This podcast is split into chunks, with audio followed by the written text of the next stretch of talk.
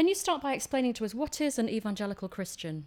There are many different ways that we can describe evangelicalism, but probably the best is to take take a, a definition from David Bebbington and Mark Noll, who talk about it really as having four parts.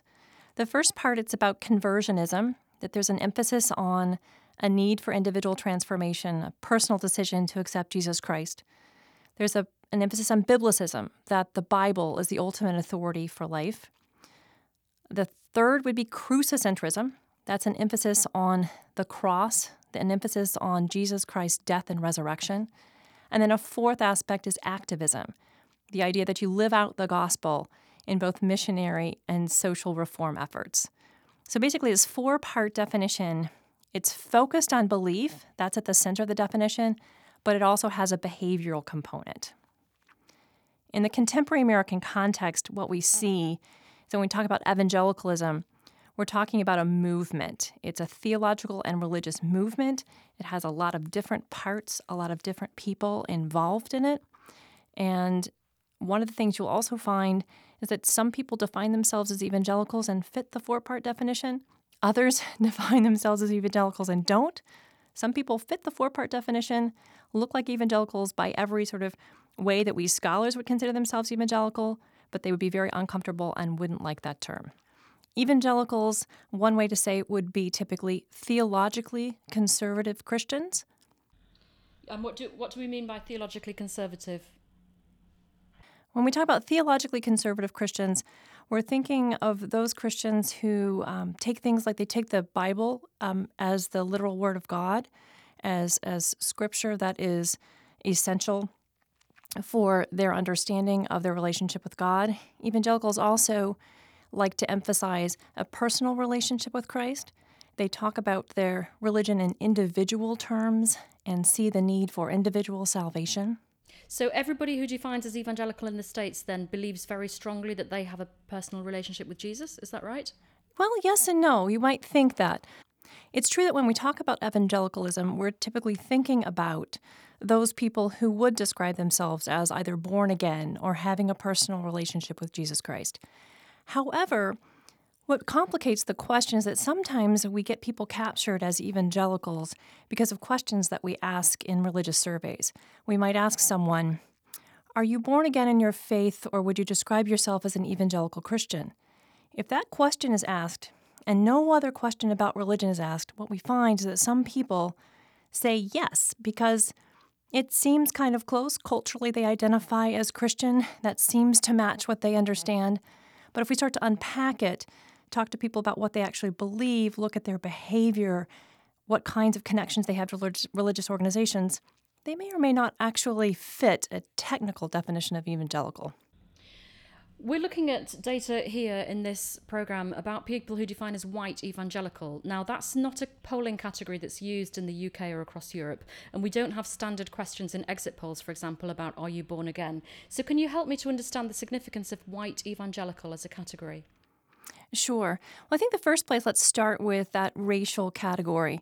When we look at religion in the United States and we look at voting behavior in the United States, what we find is that African Americans vote very differently than um, than typical whites. In particular, African Americans are overwhelmingly democratic in their voting behavior. So, in a presidential election, roughly nine of ten African Americans are going to vote for a Democrat, where the white vote is going to be more split.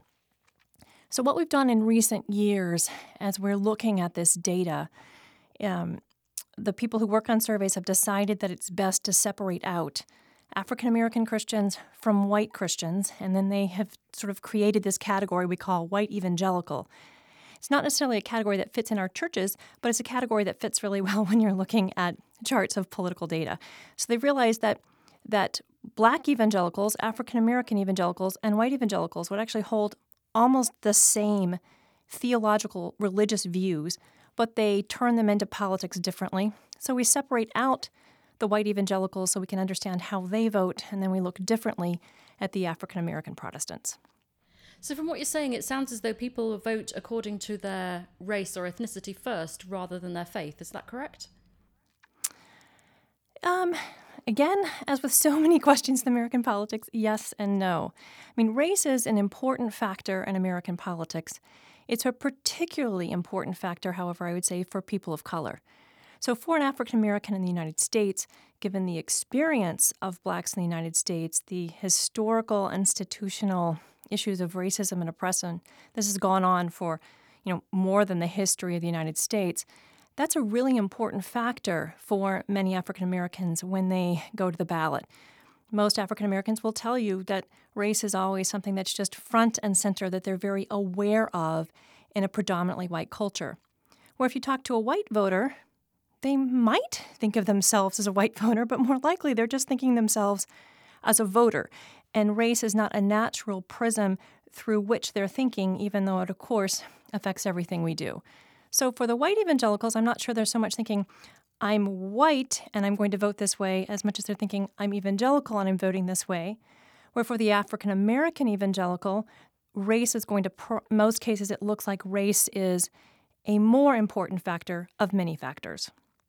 It's not that long ago, is it, that parts of the church, and I, I think I'm probably thinking more of the white church, were very separatist, interpreting the scripture of being set apart as distaste for the grubby world of politics. How have we seen their voting behaviour develop over the last 40, 50 years?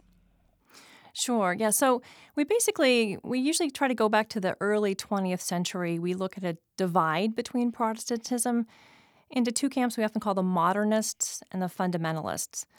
And there were just lots of debates there as scientific advances, lots of things are changing. We begin to see churches go in somewhat different directions. Liberal theology, one side, that would be the group that had a more optimistic view of human nature, looked at the idea that the kingdom of God would be revealed in the improvement of society, was looking for things to get better and better and better before Christ returns. A lot of embracing of modern scientific thinking. So that's kind of one group.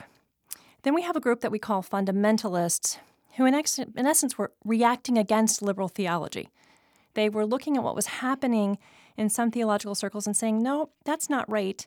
We need to return to the fundamentals of the faith, hence that name, fundamentalism. And people are moving away from that. This, this strand emphasized the sinful nature of humankind, the concern that the idea that it was impossible really to achieve the kingdom of God in history, so things aren't going to get better and better and better. The idea here is things are going to get worse and worse and worse. And uh, also from this side, again, with that focus on individual salvation. So, this side, the fundamentalists, are looking at the dominant culture. They're seeing things change. They're concerned about changes in the culture that go against what they believe to be fundamentals of their Christian faith. So, they decide that it's probably best to separate from the culture. So, we do begin to see in the early to mid 20th century a lot of institutions, things like Bible schools, um, Bible presses, so different publishing houses for Christian materials, that kind of thing. So people moving back. And as part of that, not all by any stretch, but many theologically conservative Christians said, This world of politics, I don't know anymore. I'm not sure as a Christian I should be involved in that. I think maybe I need to pull away from that piece of the culture. So as we move toward the middle to the end of the 20th, the middle of the 20th century. As we move to the middle of the 20th century, we kind of have this split between some Christians saying we need to be involved and typically being somewhat more liberal theologically, and then other Christians, more conservative Christians, saying we think we want to separate. And yet they joined back in, didn't they, from about the 1970s onwards? Can you talk us through that? Sure. So, so what we see is, again, there's lots of things going on. It's a complicated story, but things really seem to start um, moving back, I'd say, into the mainstream of politics in the, in the mid 1970s. A lot of it starts, a lot of it starts with the um, campaign of Jimmy Carter. When Jimmy Carter ran for president, he he was a Southern Baptist. He would speak openly about his faith. Um, he didn't necessarily use the term evangelical so much himself, but he would talk about being born again. In fact, he had some interesting press because of that. And what we begin to see is that many theologically conservative Christians are thinking, you know, we should be more involved.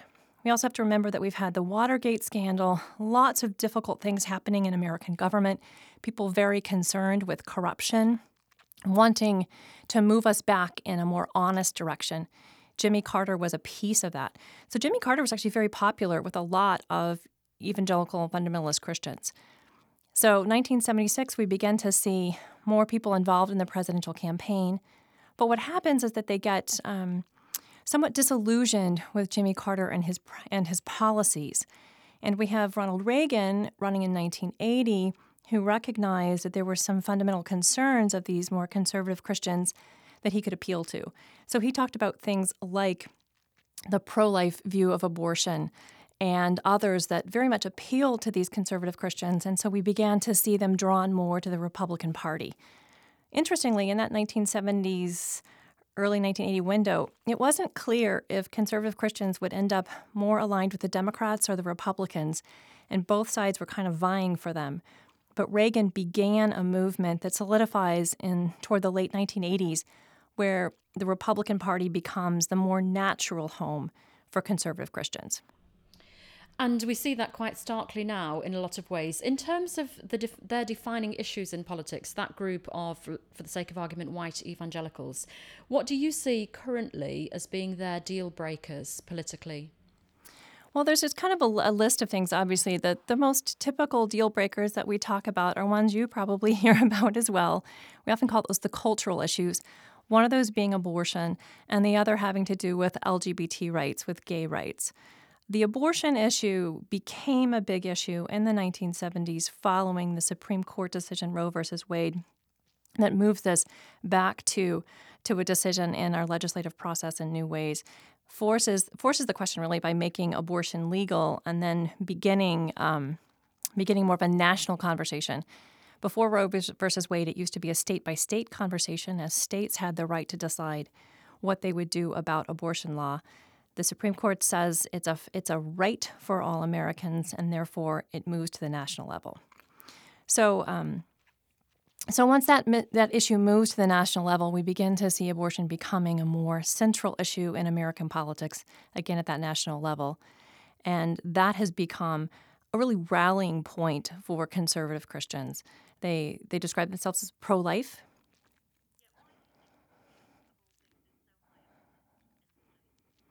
Sure. Um, when you when you look at abortion, it's it's it's a it's the issue is I think fundamentally an argument about um, a, a couple things. One is what's the nature of actually what's happening in the process um, in this woman's womb. On the pro-life side, the argument is there's human life, developing human life, and we need to protect that human life that human life has this, this right to life that, that cannot be denied. On the other side, there's a concern about well, what about the rights of the woman, her right to decide? It's her body. What decisions does she make about that? Um, so, so ultimately, this is this is a, a fundamental clash about what's actually going on. But for those on the pro-life side of the abortion debate, they're fundamentally concerned about these um, about what's going on in the womb with life in the womb and this idea that there are millions of babies being killed. So it's a pretty powerful rallying point when you start to think about the number of lives that are at stake. I'm interested in your analysis of that as somebody who studied this because of course the that you've uh, outlined that predicament very clearly but uh, that's the same in every country. We all have those debates and yet it is so loud and vocal as a debate here in the states compared to other countries. Why is that you know, it's a little hard for me to say because I my I focus most of my work on American politics. But I, I think part of the reason it, it's become such a rallying point here is that it just it just fits, it connects with our our strong sense of, you know, we have this sense of individual rights that are very, very strong in the United States. And this idea of right to life, that we must defend life, just seems to strike at the core and seems like something that needs to be taken to a national level on that it needs to be taken into into the political realm to be decided. It's interesting because in some ways, you know, we're very individualistic here, yet there's this corporate concern about this right to life. In other countries, it seems that the decision is seen more as a private decision between an individual woman and perhaps her doctor but here it's seen as something private but also public because there's a concern about the right for the vulnerable. White evangelicals have demonstrated very high levels of support for President Trump. Do you think they are happy with his performance? We know we I haven't I haven't seen all of the data. I think you'll be talking to others who can get you more into the data. But one of the things I think is important is when we unpack white evangelical support for Trump, there's a there are a couple things going on that are important to note. The first thing to note is when we look at the election results themselves, this was probably the most polarizing presidential election we've seen in um, at least 100 years. since we have been keeping polling data, our two candidates were the most unpopular presidential candidates who have ever run for the presidency, as long as we've actually been able to measure their popularity. So you have you have two unpopular candidates that a majority of Americans don't want to vote for either of them. So when we look at this election, I think it's just important to realize that we're talking about an election where people don't want to vote for Trump and they don't want to vote for Clinton. So your choice is um, who do you choose in this environment? What we found is a lot of people in the 2016 election voted more against one candidate than for another. So, one way is to say 81% of, at least this particular way that you measure, white evangelicals voted for Trump. That is true. Another way of saying it, again, using that measurement, would be 81% voted against Clinton. That's probably a more accurate statement. So, one thing you have here is how much of it is support for Trump full on, and how much of it is choosing Trump over Clinton. I think there's a lot of that. Why could they not stomach Clinton? What was the problem? I, you know, Clinton's complicated. One of the things about Clinton that um, made this election more complicating is that she's been such such a high profile figure in American politics for so long. And not just as Hillary Clinton, the politician herself, um, but also Hillary Clinton, the defender of Bill Clinton, who was so unpopular with many conservatives in the United States.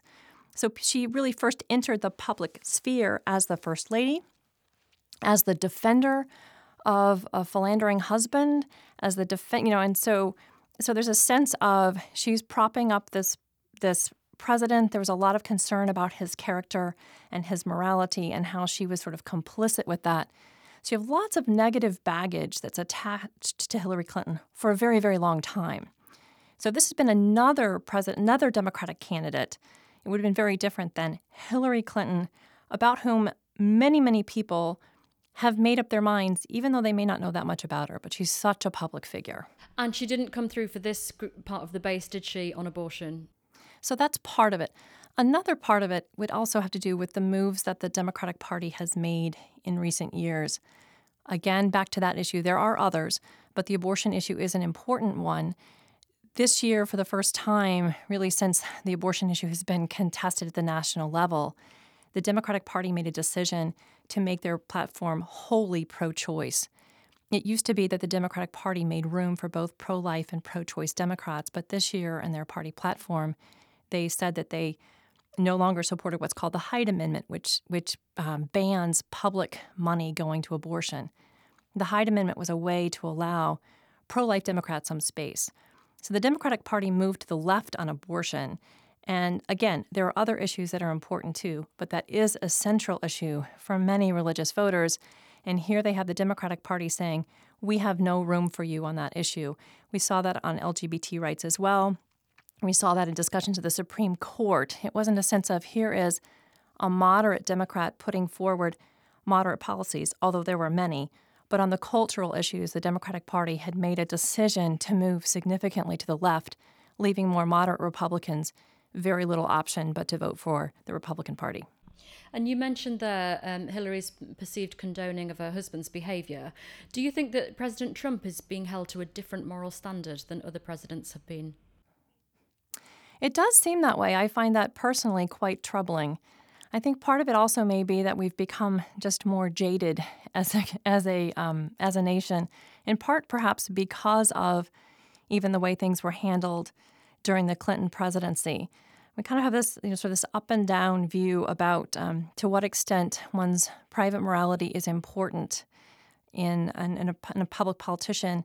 In the United States, we typically are more concerned about their private morality and see that as sort of foreboding of how they would how they would serve in office. So we typically are more um, critical of private morality than than in other countries. But what we saw with Trump, interestingly, he you know, he, he has boasted about adultery.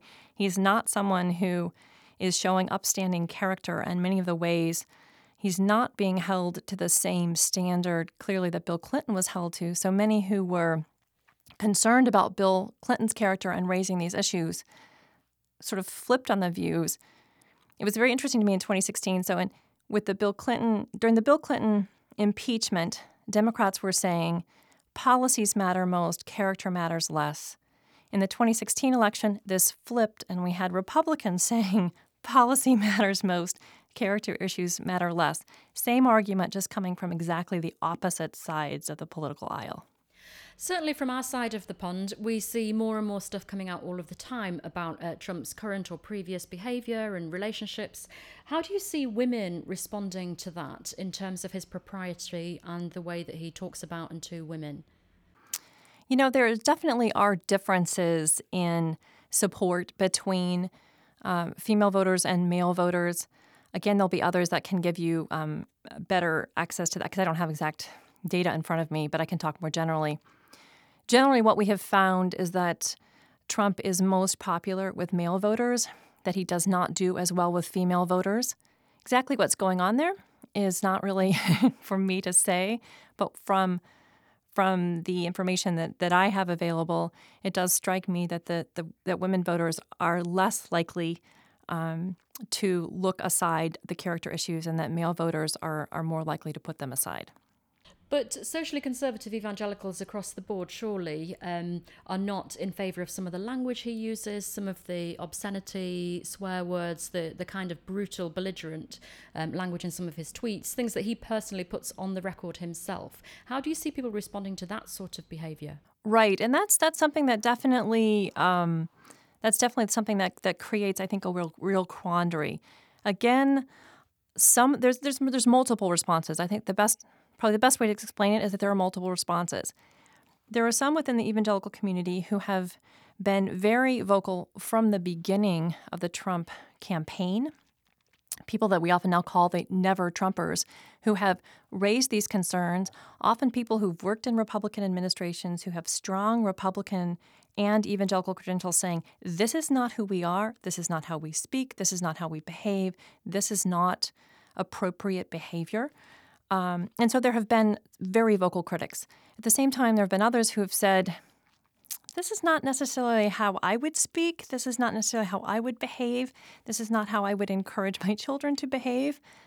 But look at these policies. These policies align with what we think is important, and we just have to overlook that. So you kind of have those two sides the policy first, character later. Another side that says character is so important have to be careful here because it's going to sound like a pun, but people will say character trumps policy. So this idea is tri- character is more important than policy. I think a lot of people are stuck in the middle too. I mean, I, I see this. I, I teach at an evangelical Christian institution. A lot of our students are, you know, have a hard time sort of trying to figure out exactly what to do with President Trump. Many of them would agree with his policy positions, but most of them find the way that he speaks and the language that he uses and the behavior to be very offensive. On the policy positions, looking back over this first year of his presidency, has he delivered for the white evangelical base? Um, in, in some ways, I think he's delivered pretty well. It, obviously, it depends on where you focus your attention. One place that was very important to many voters in the 2016 election was concern about the federal judiciary, the Supreme Court, of course, being first and foremost, but also filling the federal judiciary. So when we look at appointments to our judiciary, and it's important to know that our federal judiciary, these are the highest ranking people in our judicial system. They are appointed by the president, confirmed by the Senate, and they serve for terms of as long as they want to be there, their, their life for good behavior according to our Constitution. So lifetime appointments to, to the judiciary can last for 30, 40 years. So this is a generational change. And what we have seen is a very consistent pattern of appointing very conservative judges, both at the Supreme Court level, but then also throughout the federal judiciary. That is something that will be a lasting legacy and something that would very much align with a typical conservative evangelical um, political point of view. So that's definitely been a win. There haven't been a lot of major policies that we've seen through Congress. It's been a very contentious and divisive time in Congress even though the Republican Party has a majority in both houses. It has not been simple for President Trump, and we haven't seen a lot of legislation really make it through. The biggest piece of legislation that made it through, of course, was the tax bill at the end of last year. The tax bill doesn't directly connect with things that we would think of as religious, But we do find that most um, ideological conservatives are looking for tax relief. So this is the kind of thing that that would appeal to much of Trump's base, religious or otherwise. And looking ahead, how do you see the future of the relationship between white evangelicals and US politics as a result of this presidency? Oh boy, that's a hard one. you know, we'll just, this is one of those things we're just going to have to see. One thing I think that's been very interesting about this presidency, because President Trump is so different than anyone who's ever held this office, lots of expectations, lots of even understandings of how the office works have been really thrown into question. So, what we're seeing are lots of people asking questions that weren't asking questions before because this is not politics as usual. So, I think we will look back on the Trump presidency as, as a turning point. We're going to look back on this as a time when we've started to, to begin to, to ask new questions and also rethink assumptions At the moment we're just a year in and so many there's so many things swirling in American politics. I don't think it's possible to know exactly what all those questions are going to be, but I think we will begin to ask more questions about things like the relationship between character and um, and policy. We'll think more about conflicts of interest. We'll think more about the relationship between the president and Congress. We'll think more about the importance or lack of importance of consistent political ideology. All of these things are just there right now in the mix being discussed.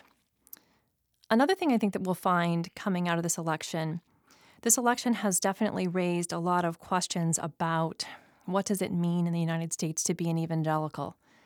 Clearly, there's a strong connection between evangelicalism and Republican politics. Not every evangelical is Republican by any stretch, but most are. That relationship is very strong. Um, the question is how much is that relationship connected directly to religious views, and how much of that relationship is really just kind of a, a political? Is, is, is it fundamentally political? Is it fundamentally religious? Or is it a mix of the two? What we found is that some people, when they describe themselves as an evangelical, are thinking about themselves and their religion, their understanding of their relationship to Jesus Christ, and that's fundamental. Others, when you ask them if they're an evangelical, they're really thinking more about am I politically liberal or conservative? So for some, it's more of a religious label. For other, it's more of a political label. That's very confusing. I think it's very problematic, and that needs to be sorted out. And finally, do you see any learning for the church as a result of this season? Do you think the church will be different in future? I, I definitely think so. I mean, this has raised a lot of questions about this connection between politics and religion in the United States. For so many in the United States, it does seem that one's, if one is theologically conservative, it's almost as if they assume they automatically need to be ideologically conservative. There's absolutely nothing to suggest that that needs to be the case. That's just become the practice over the last generation. I think it's a church, one of the most important lessons is that we need to remind people what is the fundamental of our what are the fundamentals of our faith? What do we believe? What is our religion? What does our religion teach? What do our holy scriptures teach? Remind people of that and to focus on that first and then from those teachings what are the implications? What does this mean about how we conduct our lives in our families? What does this mean about how we conduct our lives in politics etc but when we get when we get religious views and political views so deeply entwined that we can't tell which one's feeding the other, that suggests to me that at the church level, there needs to be a real emphasis on let's remind people of what we believe, why we believe, and try to help people focus on the fundamentals of their faith first.